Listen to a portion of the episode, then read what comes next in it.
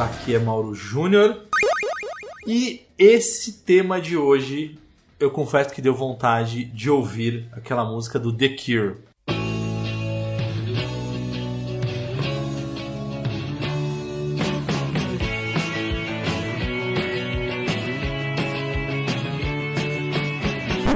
Boys Don't Cry. Nossa senhora, o Mauro entregando a idade. e aí galera, meu nome é Matheus Reis.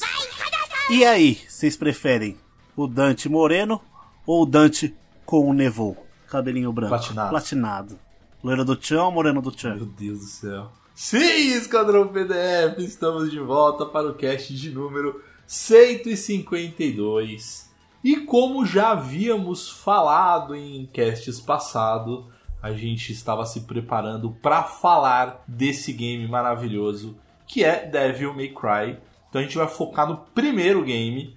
E se vocês curtirem, mandem mensagem, falem com a gente pra gente fazer a continuação, ou seja, falar dos próximos games também. De preferência indo direto pro 3, né? Porque o 2 é meio bosta. É, pode crer. A gente, a gente faz tipo 10 minutos do 2 só pra não passar batido. É, tipo isso. Faz, faz um pocket cast e depois vai direto pro 3. Nós teríamos aqui a participação da nossa querida e maravilhosa Pedrita, porque ela também é uma pessoa que manja muito do game, mas ela tá doente, então ela tá aí se cuidando. Pedrita, se cuida, senhora. Vá pro médico e no próximo cast ela tá de volta. E viva o SUS. E viva o SUS, boa, Matheus. e além de agradecer o SUS, que é maravilhoso, e só mais maravilhoso do que o SUS é a nossa comunidade. Então agradecer os seguidores do Passa de Fase. Pessoal, vocês que nos seguem nas nossas redes sociais, Instagram, muito obrigado por compartilhar, mandar mensagem, trocar ideia com a gente, sugerir. Inclusive, esse cast aqui é um cast que foi sugerido por vocês. Então, mais uma vez, muito obrigado por estarem junto com a gente nesse crescimento. A gente vem crescendo e vocês têm feito parte dessa história. E quem quiser falar diretamente comigo, é só procurar por PDF Mauro Júnior. E quem quiser jogar comigo, é só adicionar passa de fase em qualquer plataforma de games, Xbox, PlayStation, Nintendo, PC, enfim, só procurar pra gente jogar junto e eu estou jogando e cada vez mais imerso no país fictício de Yara de Far Cry 6. E olha, eu confesso que eu comecei devagar, ali meio, será que eu vou, será que eu não vou? E olha, Matheus, eu preciso falar, a Ubisoft, eles sabem fazer jogo com história, eles sabem envolver você. Inclusive, Mauro, faz um teste pra mim. Não sei se é verdade, se isso é clickbait ou se é fake mesmo. É, se você catar um barco e sair, Sim, eu já fiz. você faz um final secreto, onde você simplesmente abandona o povo do- da, Cara, mas isso da região e vai viver sua vida. Não, isso é verdade e foi a primeira coisa que eu fiz. E eu nem pesquisei, tá? Eu simplesmente fiz.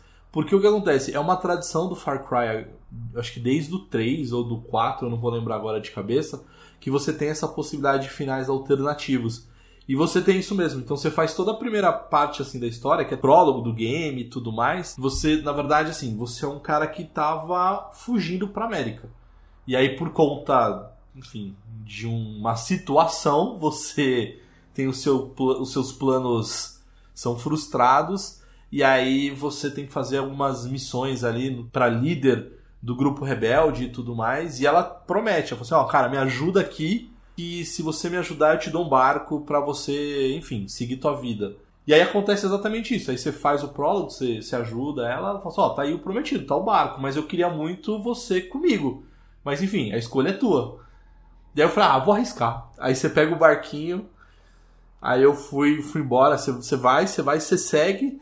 E aí é exatamente isso que acontece, Matheus. Aí o final é você na praia, assim, o cara, tipo, de boaça na praia, tomando uns drinks e tudo mais, e ele escutando no rádio que tá tendo uma rebelião em Yara e que a líder ela é morta. E aí, enfim, tipo, ninguém vai continuar do jeito. O sistema político vai continuar da mesma forma, só que o teu personagem tá nem aí, assim, sabe? Mas tem esse final. Que, é- cara, é eu acho muito maneiro, assim, essas possibilidades que a, que a Ubisoft te dá pra, pra você, assim. É, eu, se eu não me engano, o 5 não tem isso. Eu sei que o 4 tem, né? Se É. você ficar esperando o Pagamin lá na, no começo do jogo, você faz o que sua mãe pediu e finaliza o jogo e reina do lado dele ali. Eu Né? confesso que eu nunca joguei o 5, cara, então. O 5 também não, não. sei dizer, mas o 6 eu tô.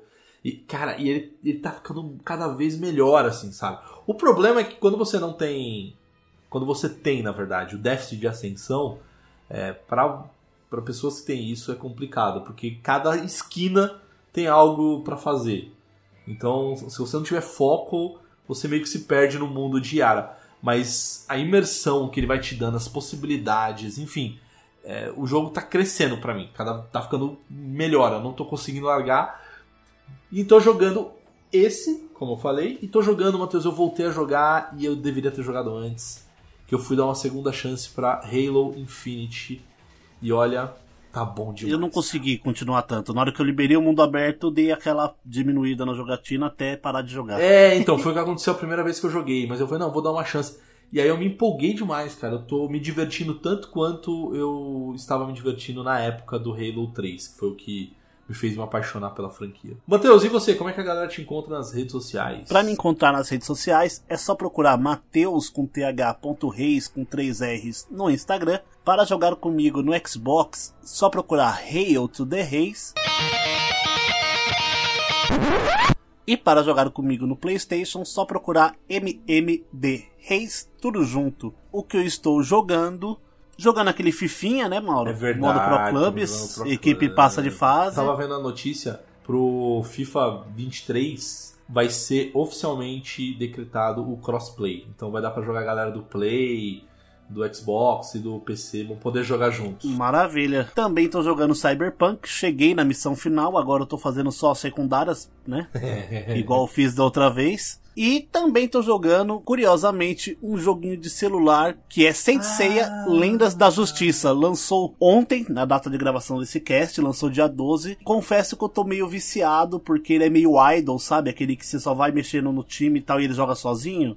E eu tô entre os 50 melhores do meu servidor. Tô meio viciado é, nele. Né? Ele tem aquele sistema de gacha, claro, mas não é tão difícil de conseguir cavaleiros quanto no Cavaleiro do Zodíaco Awakening, né? E tá bem divertido. Falar para vocês que eu passo boas horas ali jogando. Inclusive, já tem o clã passa de fase, tá? Opa, já vou procurar já vou entrar. Aí na hora que você liberar para entrar em guild, aí você me avisa que eu, que eu excluo alguém da guild para você entrar. Por favor, né? Só e, faltava você não deixar entrar Não, porque como foi um dos primeiros clãs do servidor, ele, lota, ele lota muito rápido, porque é o clã, um dos clãs mais antigos, oh, né? Aí é passa de fase, fazer de história. Né? Eu tava de boa ontem no, no TikTok, na cama, assim, ontem à noite ou ontem à tarde fazendo qualquer outra coisa. E ali, tu, tu, tu, tu, eu vi a propaganda desse jogo. Eu falei, ué, mas não é o Sensei Awakening esse, parece diferente. Eu lembro que esse jogo tava para sair. Eu fui clicar, falei, ah, jogar, baixar. Falei, beleza. Abri o jogo, era o primeiro dia dele. Caraca, A galera tá assim, fervorosa. Eu tô meio travado no, no Mood Ares ali, no modo história, mas Mano, que joguinho legal, velho. Joguinho gostoso de jogar. Joguinho de privada. Você só upa os personagens, deixa eles lutar. Bem da hora. Tá bom, vou, eu vou, tô baixando aqui pra, pra jogar. Matheus, queria também agradecer a Acolari, a assessoria que nos ajuda tanto e tem feito uma parceria super legal. Então, eles que nos ajudam com novos negócios, com eventos. Então, mais uma vez, muito obrigado meninas e menino. Então, um grande abraço aí para vocês, Joana, Amanda, Natália e Guilherme. Então, mais uma vez, muito obrigado pela parceria. E, Matheus, bora lá então. Vamos começar esse cast porque acho que tem muito assunto para falar do primeiro Devil May Cry. Então, peguem as toalhas, enxuguem as lágrimas, coloquem o fone de ouvido, fechem os olhos e bora para mais um Passa de Fase Cast.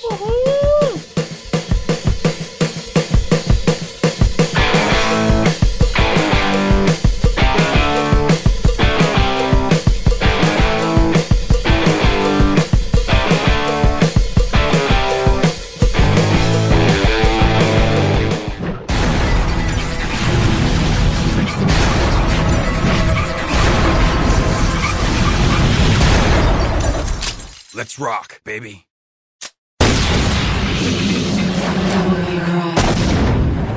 Sim, Esquadrão PDF, estamos aqui de volta para falar agora então de Devil May Cry, ou seja, o primeiro game, a gente vai focar no primeiro game. A gente gravou recentemente um cast sobre Resident Evil 4 e a gente comentou desenvolvimento inicial de Resident Evil 4. A galera perdeu um pouco a mão E aí eles falaram, gente, isso aqui não é Resident não, isso aqui é outra coisa, né? Mas vamos aproveitar o projeto e vamos criar um novo jogo. E aí foi quando surgiu o primeiro Devil May Cry, né? É, perderam só um pouquinho a mão só, né? Botaram uns demônios. Não, não só, não. Isso é o de menos do Resident Evil. O problema é, mano, é espadas, gente voando. Hack and slash. Aquela can- de- hack and slash. O cara deu uma perdidinha na mão mais de leve, assim. Perdeu, perdeu. E o responsável pela produção foi o nosso querido Shinji Mikami. Então ele que também é responsável por Resident Evil. É, mas ele estava lá em parceria com Hiroyuki Kobayashi. Então ele, junto com o Shinji Mikami, eles desenvolveram Devil May Cry. O diretor foi o Hideki Kamiya. Então eles foram os responsáveis aí, os principais responsáveis pelo desenvolvimento do game. Ou seja, é da Capcom. Ele foi lançado inicialmente por PlayStation 2 e depois ele ganhou diversas versões, é, disputando aí com games como o próprio Resident Evil 4, mas ele ganhou versões aí para PlayStation 3, Xbox 360, para PC, Xbox é, One, PS4, enfim. PS5, Series X agora na trilogia, né? Que lançou Exatamente. recentemente. Então eles têm lançado versões ali em HD, coletâneas e tudo mais, para manter sempre o game vivo. E realmente, de fato, é um game que, que vende bastante, assim, é um game que tem um, um lore ali, tem um- uma base de fãs muito grande. E inicialmente, quando ele foi lançado no PlayStation 2, ele foi lançado. Olha que bacana, Matheus. Ele foi lançado um dia antes do meu aniversário, dia 23 de agosto de 2001. E ele é o gênero hack and slash. É, ele, foi um, um- ele foi um dos que também ajudaram a, a, a fazer esse gênero ficar tão forte, né, Matheus? Então a gente lá o God of É, junto War. com God of War, né? Sim. Assim, pra mim o trio de hack and slash é God of War, Devil May Cry e Bayonetta. Acho que são os, os maiores hack and slashes que a gente tem na atualidade aí. Pode crer, pode crer. Vale lembrar também que cronologicamente esse não é o primeiro Devil May Cry, porque Putz, é verdade. o Devil May Cry 3 se passa anterior ao Devil May Cry 1, que é a origem do Dante, a, na- não a origem do Dante, mas a origem do porquê o Dante caça demônios e tudo mais, né? Mas isso é um assunto para outro cast. Isso é nosso podcast, perfeito, Matheus. Mas o que é legal é. Começar falando um pouquinho do, do game, Matheus. Traz um pouquinho da, da sinopse pra gente. Basicamente, é sobre um caçador de demônios. E ele é, ele é um caçador de demônios. Estilo é, Ghostbusters, que ele tem um escritóriozinho, sabe? Cara, isso é muito legal, porque no É. começo do jogo. Mas assim, ele me dá um tempero de noir, sabe? Aquele negócio assim, ele tá naquele escritório, esperando os casos chegarem. Então ele me dá um- uma sensação de. Cara, sabe o que ele parece? Ele parece muito. é, aquelas séries. Por exemplo, Supernatural, que cada episódio É uma história. é uma história. Então ele parece uma grande história de uma série, assim, sabe? Ele entraria muito fácil. Tanto que tem um anime do Devil May Cry, né? Que é bom demais. Bom demais. Ele tem esse escritóriozinho de caçadores de demônio. E ele um dia foi contratado para enfrentar os demônios e tudo isso leva até ele enfrentar um demônio super poderoso que já foi derrotado uma vez, mas pelo pai do Dante que não era só um civil, por assim dizer, né? Porque o Dante, ele é meio humano, meio demônio. Mas uma coisa que eu acho muito maneira, assim, é, e aí fica a primeira curiosidade, o nome Dante, ele é inspirado justamente pelo escritor, né, o Dante Alighieri, e escreveu um dos livros mais, é, mais famosos, assim, é um dos poemas, na verdade, mais famosos de todos os tempos, que é a Divina Comédia, que conta justamente a história do Dante, que tem que fazer ali uma quase que odisseia pelo inferno, pelo purgatório, pelo céu, para conseguir salvar a sua amada. Inclusive, eu super recomendo que as pessoas leiam. É, que também não é o único jogo baseado nessa alegoria, né? Tem o Dante's Inferno também. Ele não baseado, mas ele se inspira, né? Não, não, o, o, o Dante's Inferno é literalmente. Ele é literalmente? é, o- é literalmente o poema da Divina Comédia. E é- a minha frustração é que, assim, o jogo é bom demais, cara. Pra mim também é um dos melhores hack and slash da época. É, a minha frustração é que ele não fez tanto sucesso e não teve a continuação. Porque quem é fã, eu, por exemplo, e o meu, meu irmão também, a gente, a gente gosta bastante. A gente ficou frustrado porque a gente ficou na expectativa de ter o 2 e o 3, justamente para você ter é, as fases do purgatório e depois do céu. Então não aconteceram. Então é, fica aí uma frustração, mas de qualquer forma o jogo ele é bem fechadinho, a história é, dá pra dá para você sair satisfeito só com o primeiro game que é o Dantes Inferno. Mas assim, ele é perturbador, tá?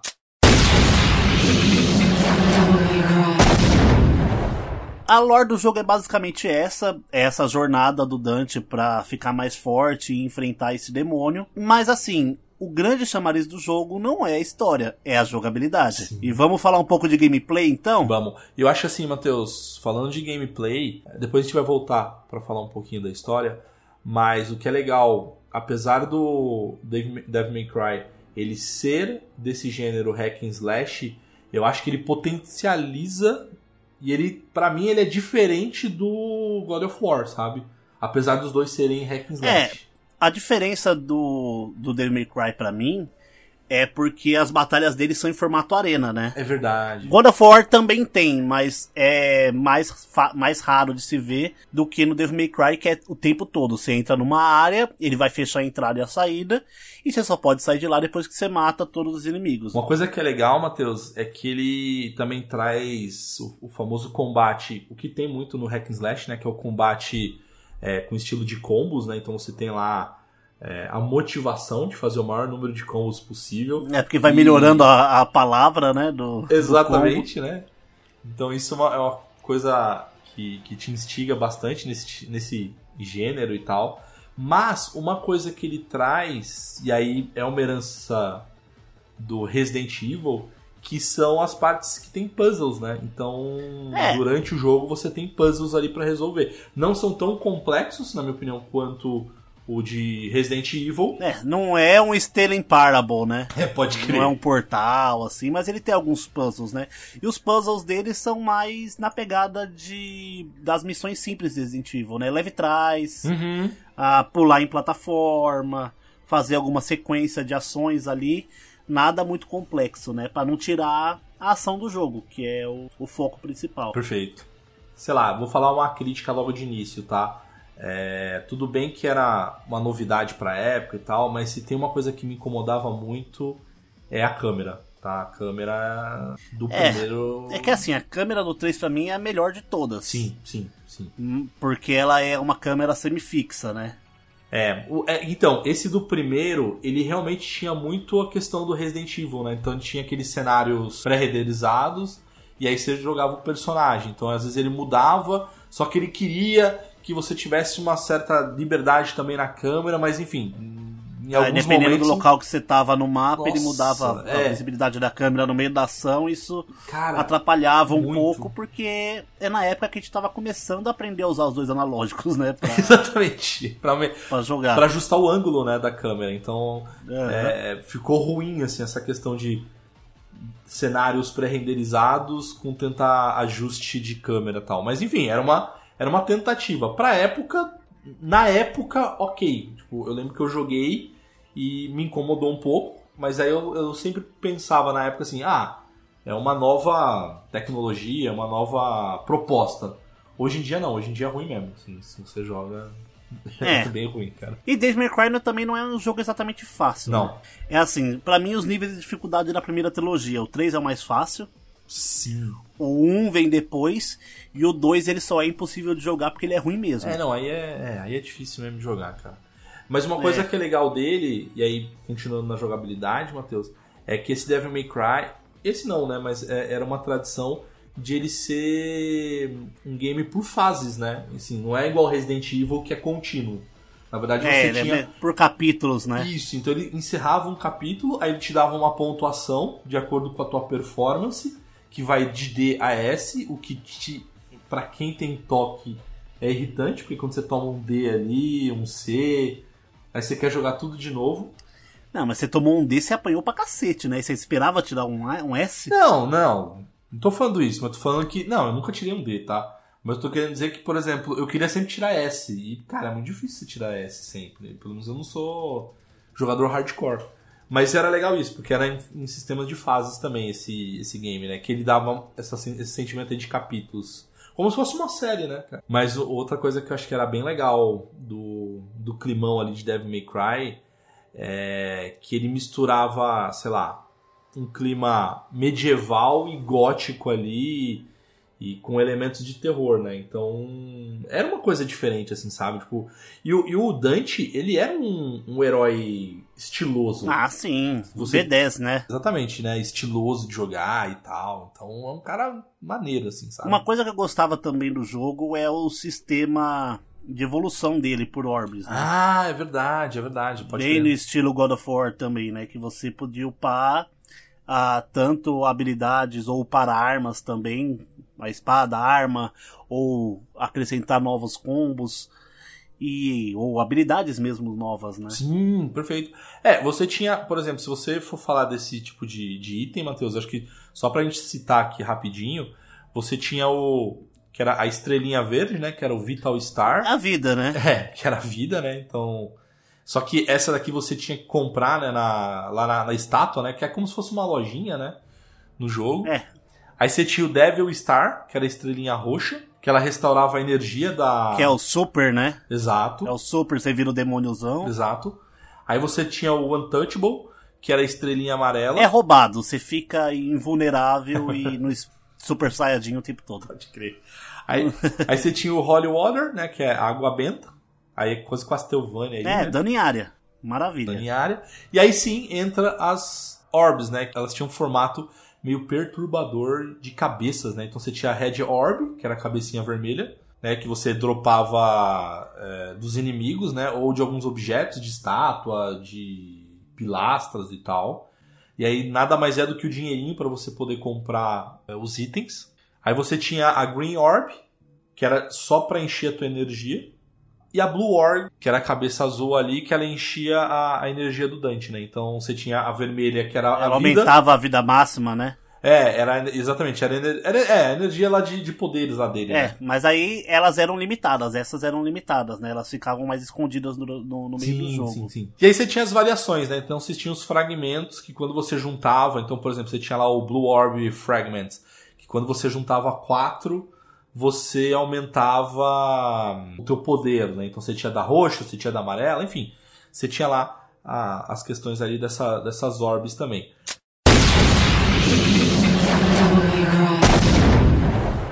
É, acho que outra coisa legal, Matheus, que, que a gente podia citar aqui, também de uma forma um pouco mais objetiva, eram as armas, né? Porque as armas eram estilosas também no game, né? As armas deles são icônicas, né? Principalmente a espada. Nossa, cara, a espada é Ó, vamos lá. A primeira espada, a espada que você começa o jogo, é a Force Edge, que é na tradução aqui que é o que eu encontrei sobre essa informação, é fragmento de espada. Esparda, não de espada, ia ficar meio estranho, né? em português não funciona direito. Que é a espada inicial do Dante, aquela com a caveira que fica é a icônica, né? Sim, sim, sim. Icônica. Ele também tem a Ifrit, que são as duas luvas de fogo, que, que elas são mais lentas, mas elas dão muito mais dano também. Sim. E elas funcionam junto com o Devil Trigger, Sim. que é o. Ô, Matheus, mas o, o legal da, das luvas do Ifrit é que você podia combinar, né? Na verdade, você podia usar ela junto com a, com a arma e você se transformava no, no demônio Ifrit, né? Por um tempo. Ah, verdade. Você virava. Nossa, verdade, Bom, né? Legal. Parte ruim da Ifrit é que você não vira o Ifrit do Final Fantasy. É porque é um jogo diferente. É um ia ser diferente. maravilhoso. Não, ia ser um easter egg top. Tem a Alastor também, que é a espada de raio. Ela é uma variação da Force Edge, que nada mais é que a Force Edge com, com raio, né? Ela dá mais dano, ela é mais estilosa, sai os rainhos, porque PlayStation 2 tudo era baseado no B10, né? Sim muitos jogos eram feitos para ser maneiros, né? Pode crer. E... As próprias lâminas do caos do Kratos, mano, Nossa, que arma da hora. Pode crer. E, e, ela também, você se transformava em Alastor por um tempo quando você combinava ali com a Devil Sim. Trigger.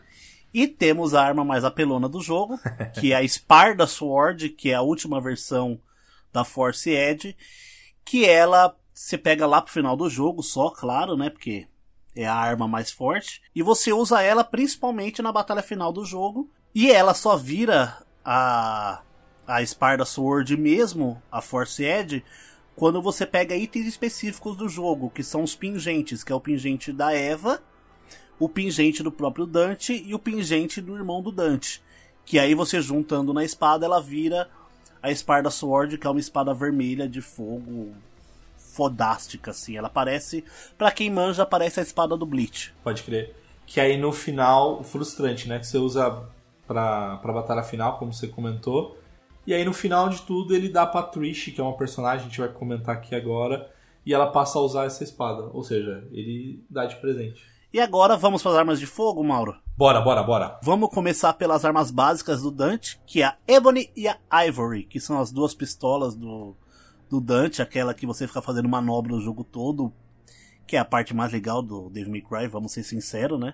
Que são duas armas, uma na cor branca, uma na cor preta, que são as armas favoritas do Dante. E essa, as duas armas, elas são peça-chave na batalha final do jogo contra o Mundus, que é o boss final ali, o grande demônio. Ficar dando tiro com as duas pistolas e depois você usar a espada também para fazer para fazer os combos era, cara, era incrível. Não, você mantinha os inimigos no ar dando tiro. Cara, é muito, bom, muito cara, bom, é muito bom. Você tinha lá a shotgun, né, para que é a arma pelona, né, do, do game. É, lenta e forte, a famosa 12. Né? Exatamente. e você tinha as outras duas outras pistolas também, né, Matheus? Sim, tem as outras duas pistolas, que são a Lucy e a Ombra, que são basicamente a Ebony e a Ivory, só que é, foram. É um upgrade que você só consegue usar depois que você joga já com a forma Esparda liberada, que é na dificuldade mais alta de, do jogo, né? Ou seja, que eu São armas consegui. especiais. É a primeira arma, só que ela é mais forte. É, e eu nunca consegui. São as mais bonitas também. São mais bonitas, mas eu não ia conseguir jogar nunca, porque é isso. Tipo, eu não vou. Ah, não, Devil May Cry é muito difícil. Muito difícil pra fechar, exatamente.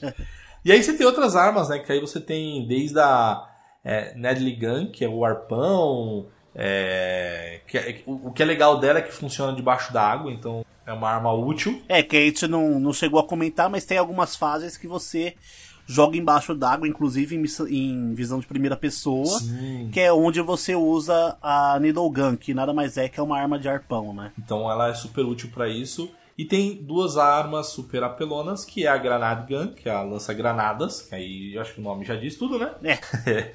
aí isso daqui é óbvio que vem de Resident Evil, porque era muito bom você ter uma lança-granadas para enfrentar o Nemesis ou qualquer um dos bichões grandes do Resident.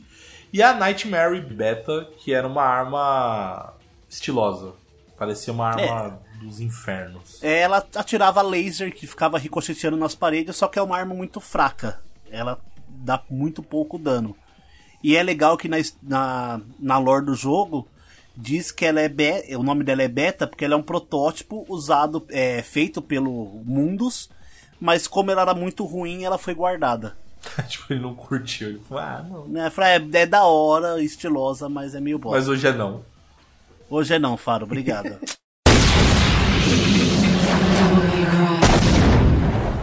Matheus, acho que pra gente aproveitar, falar um pouco da história, voltar agora a falar um pouco da história desse primeiro Devil May Cry, acho que a gente consegue conectar com os próprios personagens, né? Que os principais, né? A gente vai falar de todos, né, gente? Mas a gente vai falar dos principais personagens ali do, do game. Então a gente tem o, que eu acho que é legal a gente citar que é o Sparda, né? Que ele. Ele só aparece na introdução do jogo, na verdade. E aí lutando lá no fundo. Mas aí durante o jogo todo ele é mencionado. Sim, porque a, o Sparda nada mais é que o pai do Dante. Exatamente. Então, ele é o demônio que lutou contra os outros demônios em nome da humanidade, né? Porque é o único que teria poder para lutar contra os demônios. E aí tem toda a lore dele que conta através de diálogos e itens que você encontra no jogo, que é aquela coisa meio grega, sabe? Uhum. Ele se apaixonou por uma humana, tiveram filhos e a união dele, ele se sacrifica pela humanidade e blá blá blá. Aquela história, história tragédia, é. famosa tragédia grega, né? É legal que durante esse jogo ele fala sobre o, o, o Dante ter um irmão gêmeo. Que maneiro, cara, entendeu? Sparda, que é o demonião, tipo, que lutou contra os demônios do mal, ele é um demônio mais de boa ele se apaixonou por uma humana né, chamada Eva e aí eles tiveram filhos. Olha que bonito, cara. Coisa fofa, né? O que é legal é que para proteger os seus filhos, ela precisou entregar para um dos inimigos do Esparda, que é o, o Mundus que a gente está comentando aqui. Então, um deles vai para pro caminho É. ruim. É, irmãos gêmeos, um do mal, um do bem, sabe? A usurpadora. Nossa. Próximo personagem que a gente tem que citar, o próprio Dante, né? Seguindo a, a, árvore, a árvore genealógica. É o próprio crer. Dante, que ele é apresentado de formas maravilhosas pra gente, inclusive de forma meio imortal, né? Com aquela espadada no peito. Ele pode sangrar, pode ser ferido, mas não pode ser morto. Eu queria ter esse poder. Não, mas todo mundo, né, filho? Ah. Eu queria ter. O, o, cara, o cara é bonito, o rico não morre. Ele é o Rodrigo Hilbert. E magro. É o Rodrigo Hilbert. Aí, ó. É tipo isso, se o Rodrigo Hilbert fizesse chapinha e tivesse o cabelo branco. Ia ficar horrível. Caraca, Não, não ia. Vai virar, vai virar a capa do jogo. Seguindo aqui pro próximo personagem, então, temos o Virgil. Não, mas ó, o que é legal, Matheus, é que também tem o Virgil, né, que é o, o irmão gêmeo lá do Dante, e, e foi ele que sofreu muito, assim, por conta de que ele tava lá com mundos e tudo mais. É, mas o que é legal é que o nome Virgil também vem do poema Divina Comédia também, que você tem o Virgil, só que no caso da, do poema, o Virgil é quase que um Obi-Wan Kenobi ali pro, pro personagem principal, sabe? Ah, interessante, interessante. Eu não sabia dessa parte. E uma coisa que me lembra bem isso aqui, é claro que não é a mesma coisa, mas me lembrou um pouco, é a história do Shun e do Ikki, né? Ah, pode Onde crer. um irmão é, vai pro pior lugar do mundo e o outro fica aos cuidados, né? É, mas a diferença é que o Dante não é um. Não é um chorão. não é um chorão igual o é só essa alusão a irmãos, um vive teoricamente bem, o outro vai pro pior lugar do mundo, né? E aí a gente tem aí a personagem. que seria ali a, a- o par romântico, sei lá, do, do Dante. É, eu acho que seria o par romântico, né? A O Trish. que, é- o que é legal da Trish, cara, é, é- ela é super marcante porque ela entra de uma forma super tranquila no, no escritório do Dante, né? Ela entra com tudo, com a moto. A moto dela na loja do Dante. Aham, e ela tenta matar ele pra avaliar se ele é realmente bom. Deixa eu ver se esse É. cara é bom. Vou tentar matar. Gente, eu tô, eu tô muito nas alusões hoje. Sabe o que o Trunks faz com o Goku quando o Goku chega na Terra de novo? Exatamente isso, cara. É basicamente a mesma coisa. Pode crer. Ela meio que seduz o Dante pra atrair ele pra uma armadilha, onde pro jogo faz sentido ele ir até uma ilha, onde ele encontra o o Virgil e tudo mais pra seguir. É ela E que ela é o início, né, cara? Fica ela que é o bom, início. ela tem, ela tem uma boa participação no jogo, Sim, né? sim, sim. É, durante todo o game, assim, toda a história, ela tem uma participação extremamente ativa, assim, no, no game. Então, tanto é que ela acaba se unindo pra trabalhar juntamente com ele, cara. Quando eles, eles criam lá os caçadores Devil Never Cry. Porque aí muda, porque não é Devil May Cry mais, é Devil Never Cry, tipo... Tem muito essa coisa sobre. Que ele fala, inclusive, isso nessa cena, que ela chora no final do jogo e ele fala, né? Demônios não choram. Demons never cry. Demônios Uhum. nunca choram. E você não é mais um demônio. Então eles mudam isso porque Devil May Cry, pra ele, significava algum tipo de fraqueza, tá ligado? E aí, Matheus, eu vou já falar algo que você vai. Eu, eu- eu vou antecipar, porque você vai fazer outra alusão. então, já vou me antecipar aqui. E quando você vai enfrentar o Mundus, né, que é o, é o vilão final, ele tem quatro formas diferentes. Então, lembra, te lembra alguma coisa?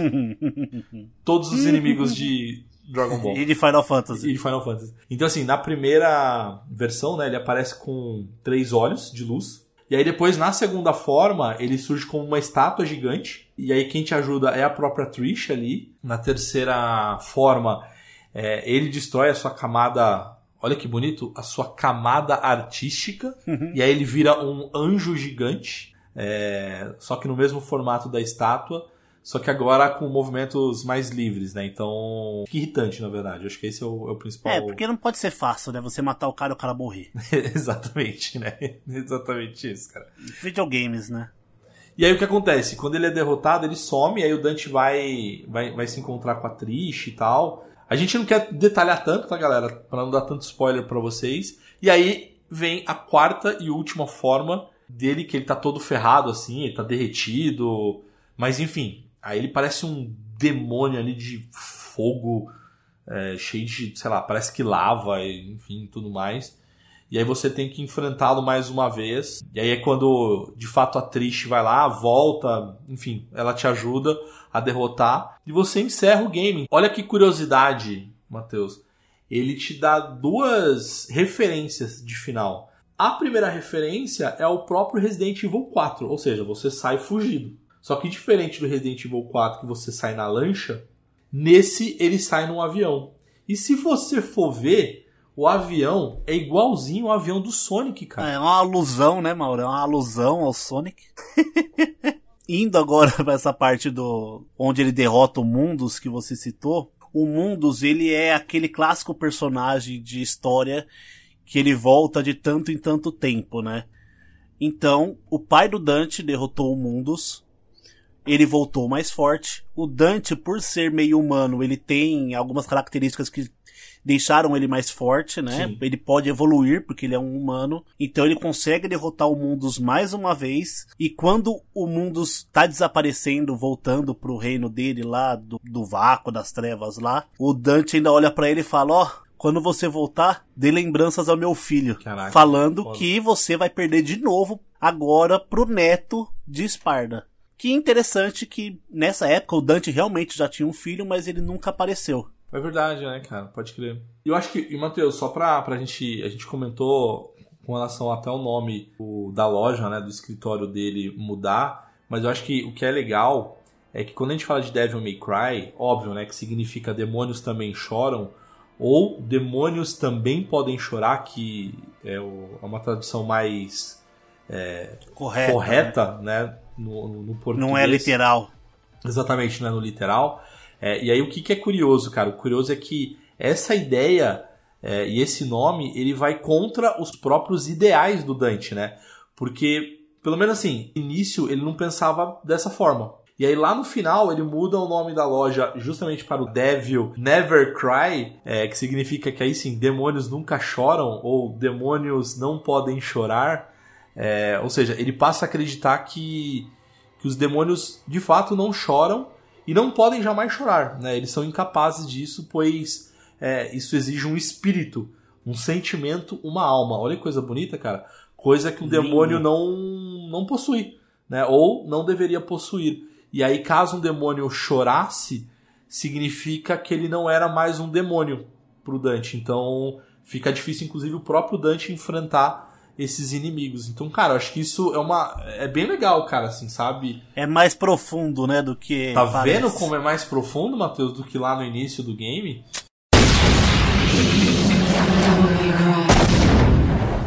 Vale mencionar também algumas aparições do Dante em outros jogos que ele fez. Ah, é verdade. Pode crer. Ó, o Dante ele aparece em Marvel vs Capcom 3. Nossa, onde ele é um personagem. Só que aí é o Dante do Devil May Cry 3, que é o Dante só de jaqueta sem camisa, né? Sim. Ele aparece naquele jogo Beautiful Joe.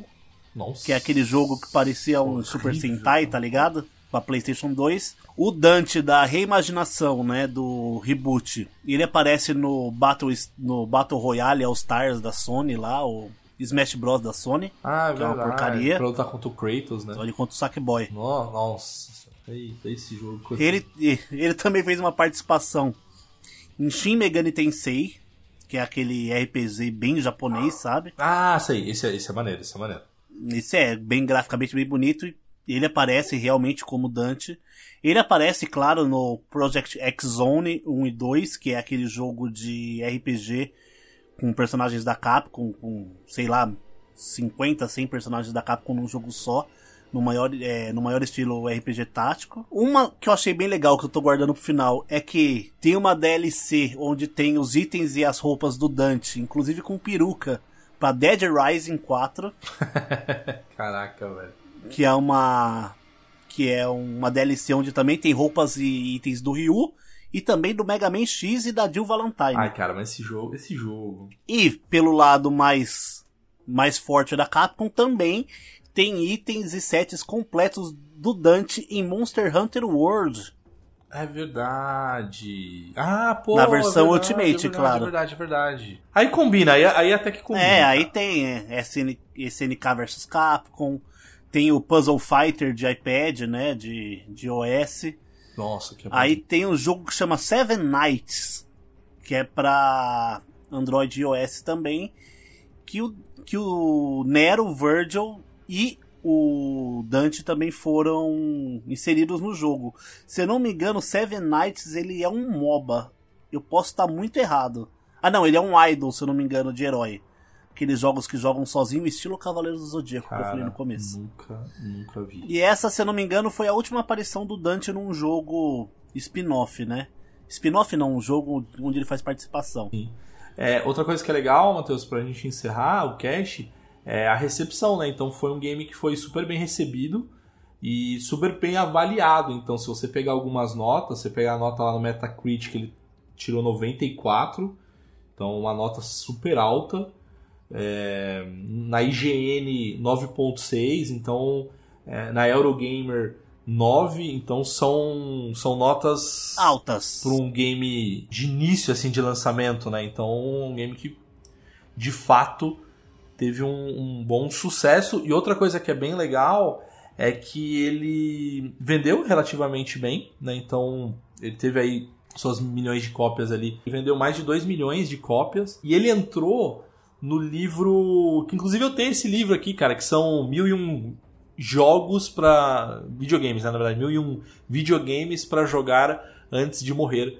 Então ele tá tá dentro desse livro aqui também, o que eu confesso que é meio duvidoso, tá? Porque tem jogos ali que confesso que eu preferia morrer do que jogar. Nossa senhora, nossa senhora. Diz o Mauro que me traz jogos bosta nas opções dele. Né? Ah, me fale três. Não, o cara gosta de, de Avengers e vai falar que os jogos são duvidosos. Ah, velho. Não, o, o Dante não parece um herói da Marvel, mano? Meio B10 assim, é, caberia bem, né? Não, ele seria muito mais da DC, cara. Porque da DC, ele, ele podia ser amigo do Batman. Super amigo. Porque Aí. o Batman não tem amigos, né?